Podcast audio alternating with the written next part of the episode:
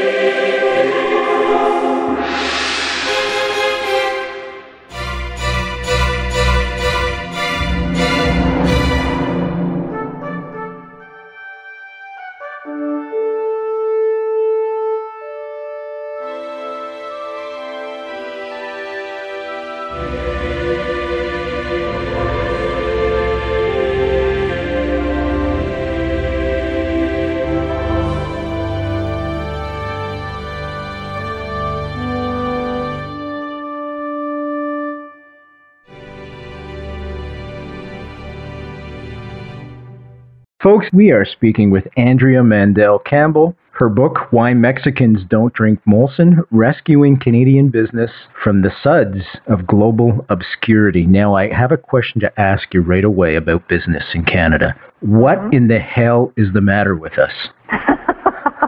That's a loaded question. what is wrong with us? It's simple but very complex question. There's good and bad things, and I think what the book is trying to say is that we need to identify our shortcomings, embrace our strengths, and do a better job of getting out there and showing the world that we do have things that people want to buy. I think the challenge for Canadians is that very simply life has been good for a long time. And in fact, you know, what's happening in Sudbury is a perfect example of life being good for a very long time. And then globalization happens and you realize that things are changing and the question is, we've been kind of soothed into thinking that we can get along based on a very wealthy resource economy. If you think about the fact that Canada is a huge piece of geography, amazing amount of wealth, not a lot of people. So in some ways you haven't had to do a lot to live pretty well. And globalization kind of changes that. And it forces us to have to compete in a manner different than we have in the past. And that I think is the big challenge that Canadians have going forward. Without question. There's a great quote in the book that I think puts it all into perspective, and that's by Pierre Allaire. And Pierre Allaire, folks, is a Canadian veteran of international markets, and he stated, if Canada were beside Bosnia instead of the United States, we'd all be bankrupt.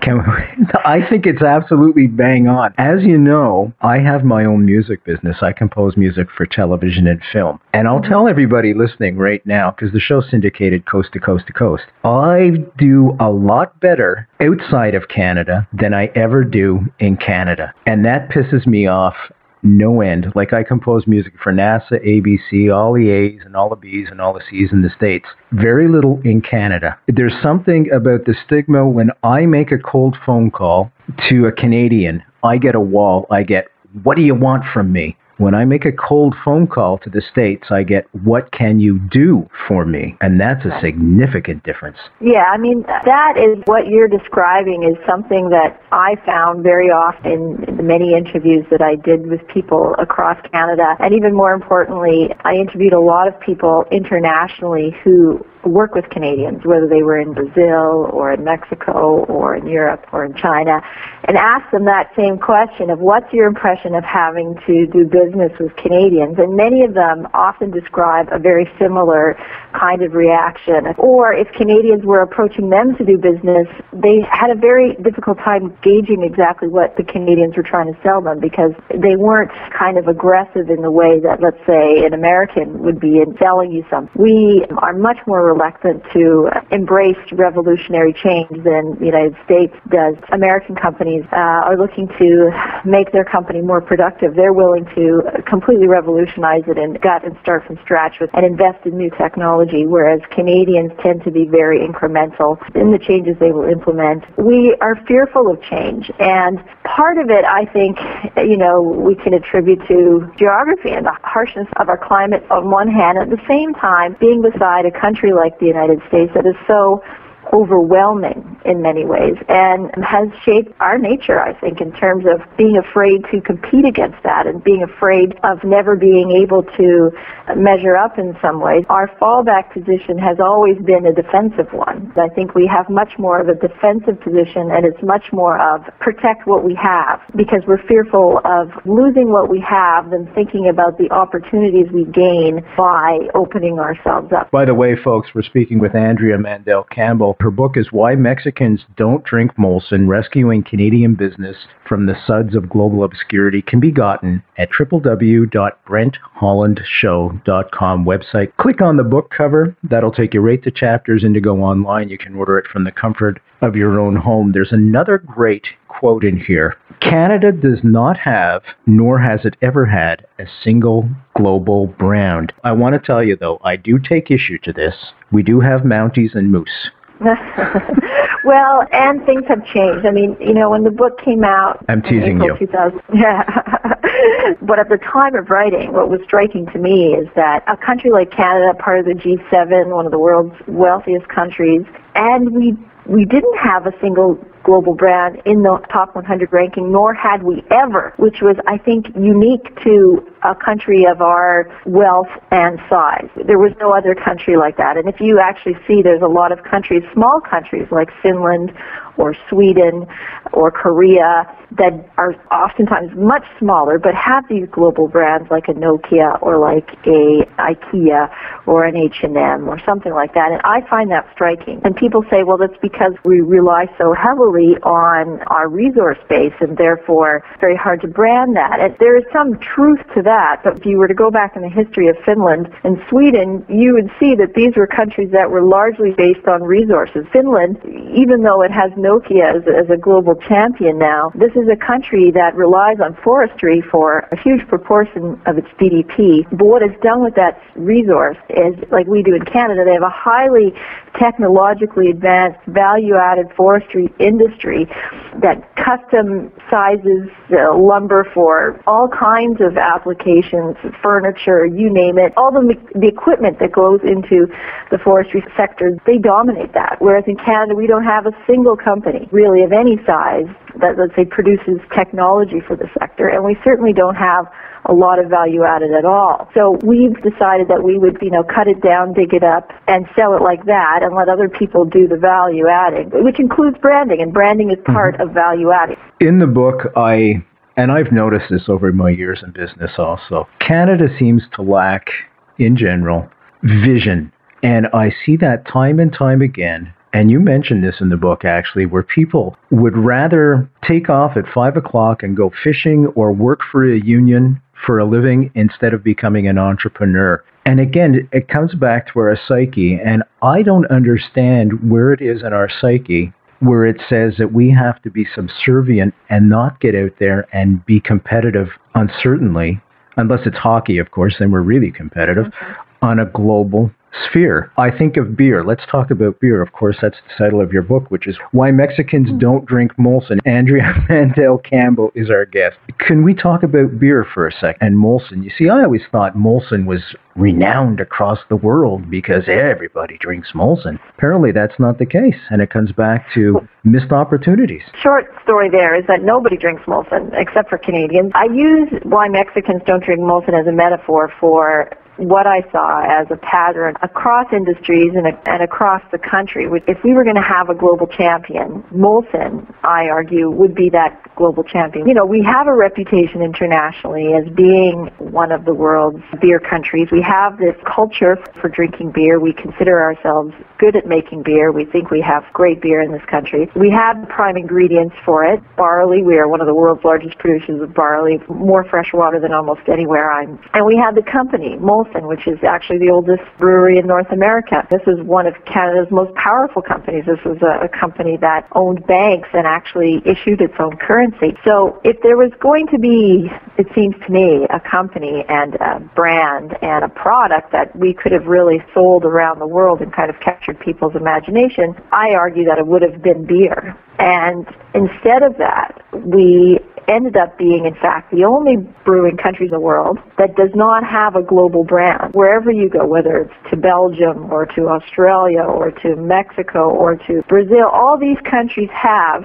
the global brands that people recognize. And, and it's hugely ironic because if you think about Mexico, I mean, they import their barley from Canada. They certainly don't have fresh water. And Nevertheless, they've managed to capture the world's imagination with a brand like Corona, which is not a particularly good beer, and even in Mexico, it's kind of considered a second-rate beer. But not only have they managed to make it one of the most popular brands in the world, but, but actually to get people to go through an entire ritual of, of using a line and the whole thing. It's striking to me that they've been able to do that successfully, and somehow we failed on our end to be able to capture that, you know, the world's mm-hmm. imagination. Of course, the big question is, is why? Folks, we're speaking with Andrea Mandel Campbell, the book Why Mexicans Don't Drink Molson. Just go to the www.brenthollandshow.com website, click on the book cover. As always, we'll take you to chapters Indigo Online. Now, you and I are both not fans of Canadian government grants. Well, I think it just breeds complacency and laziness, and I've seen this so often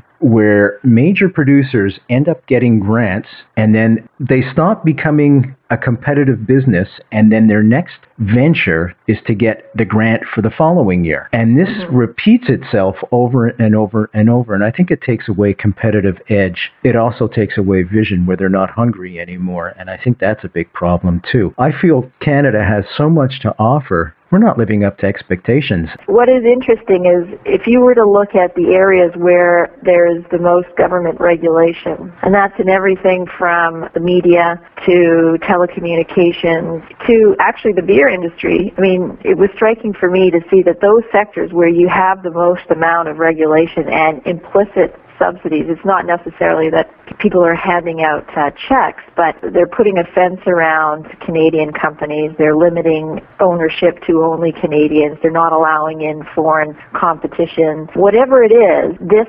definitely stymies the hunger of these companies to go out and compete. And if we were to go back to beer, that would be a perfect example of this. In most provinces in the country, you have a provincial board that kind of controls where your liquor is sold and who's selling it. I ask this of people all the time. I say, can you tell me the most profitable beer market in the world. When I give talks, I'll ask that question. People will always say Japan or Germany or something like that. Never once has anybody guessed that in fact it's Ontario is the most profitable beer market in the world. And the reason it is is because a hundred years ago the provincial government gave Molson and Labatt the retail monopoly on selling beer in the province. In other words, they own something called the beer store, which is the only place in the province province, aside from if you go to the provincial liquor board, where mostly liquors are sold, it's the only place in Ontario essentially where you can buy beer.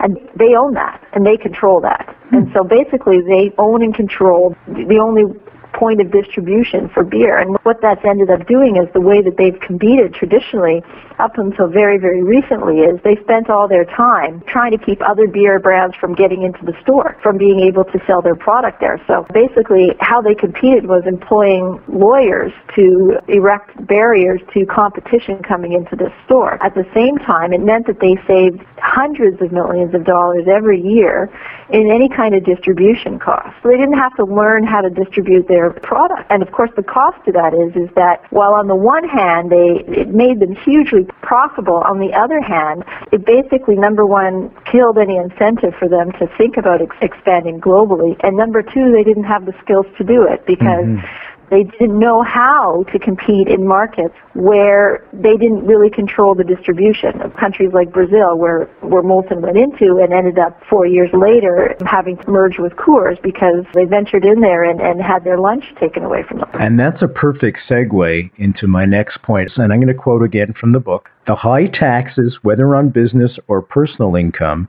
mean there is little incentive to work longer hours or to take a risk when an individual would do just as well working nine to five as a bus driver. And to follow that up, on the next page it says, but while we seem to focus on churning out workers, in other words, union folks, what about the business leaders? Is that all we're capable of is becoming union workers? Let's talk about education. I mean, education is part of it. Somebody said it to me really well once. Canadians are great as the grease in the wheels. So this was an Italian gentleman who I'd met and he was, did international deals all the time. And I was asking him how often he came across Canadian leaders because what had struck me, for example, let's take the mining sector uh, because you know we're considered one of the leaders in the world in, in the mining industry. What's interesting is all the big mining companies that you can think of. They're run by Americans, South Africans, Australians, but you never actually see Canadians running the biggest companies in the world. And it struck me because we have such a long history and tradition of mining in this country. Going back to what this Italian man was saying to me, we're very good at managing. We're good at middle management. We're good at rolling out people who are good at making a team work together, for example. So it's not just union people necessarily. What we tend to produce are people who either are good at a managerial level to a certain level or workers. And the answer to that is a very complex one because if you were to look at our political leaders, they very rarely fire true leadership. And, and for some reason, that has been a shortcoming of Canadians. And I think we feel more comfortable kind of managing at lower levels. And it's not very often that you see a breakout leader who inspires people. And I don't know, part of that I think has to do with ambition. And part of that has to do with the culture of the country. I find it in my own life, like I said before, when I approach a Canadian, it's almost, I won't say I'm being ostracized, but it's like, how dare you think you're as good as an American, or how dare you think you're as good as somebody on an international level? You're a Canadian, you're one of my neighbors. It's like we have this built in inferiority complex.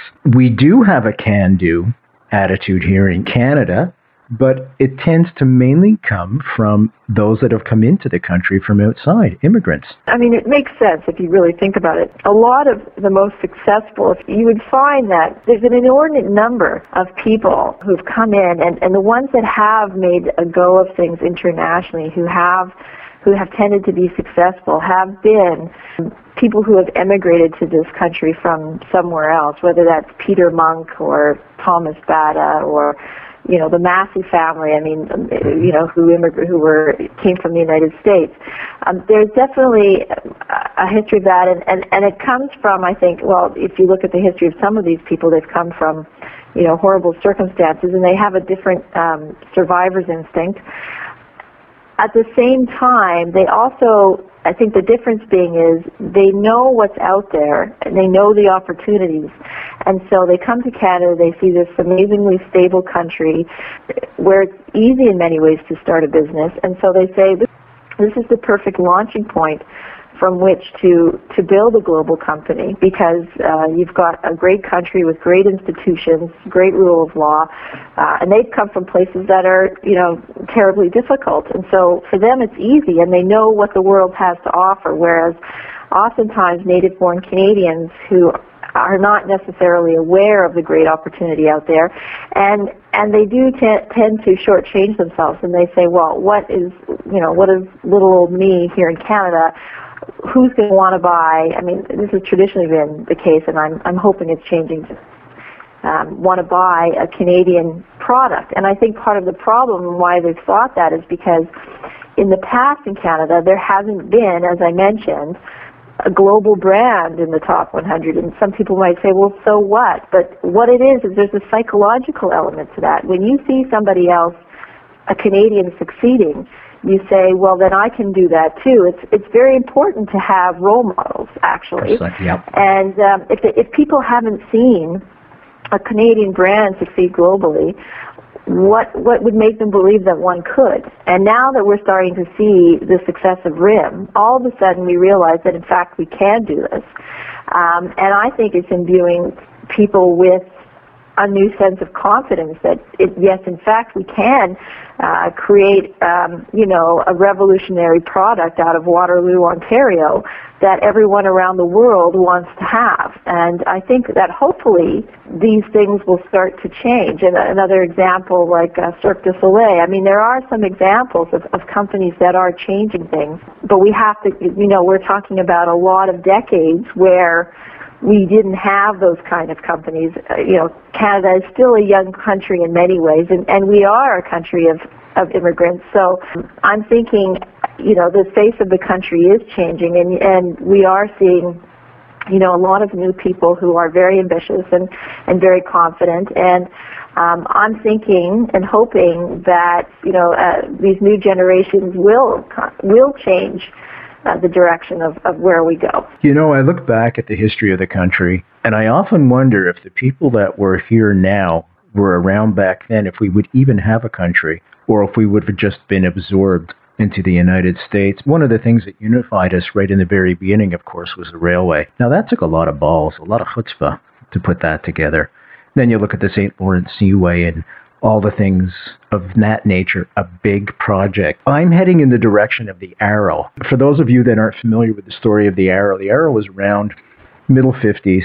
It was an airplane that was Canadian made, Canadian designed. It was really at the top of its class. It was on the technological edge. There was a change in government. Diefenbaker canned the Arrow. It was this beautiful, beautiful airplane that was going to be a defense wonder. There was sales for it internationally, etc. A lot of people look back now at that seminal moment in our history, that cancellation of that big project, and say that's when we lost it. Look at a company like Bombardier, which gets a lot of flack for corporate handouts.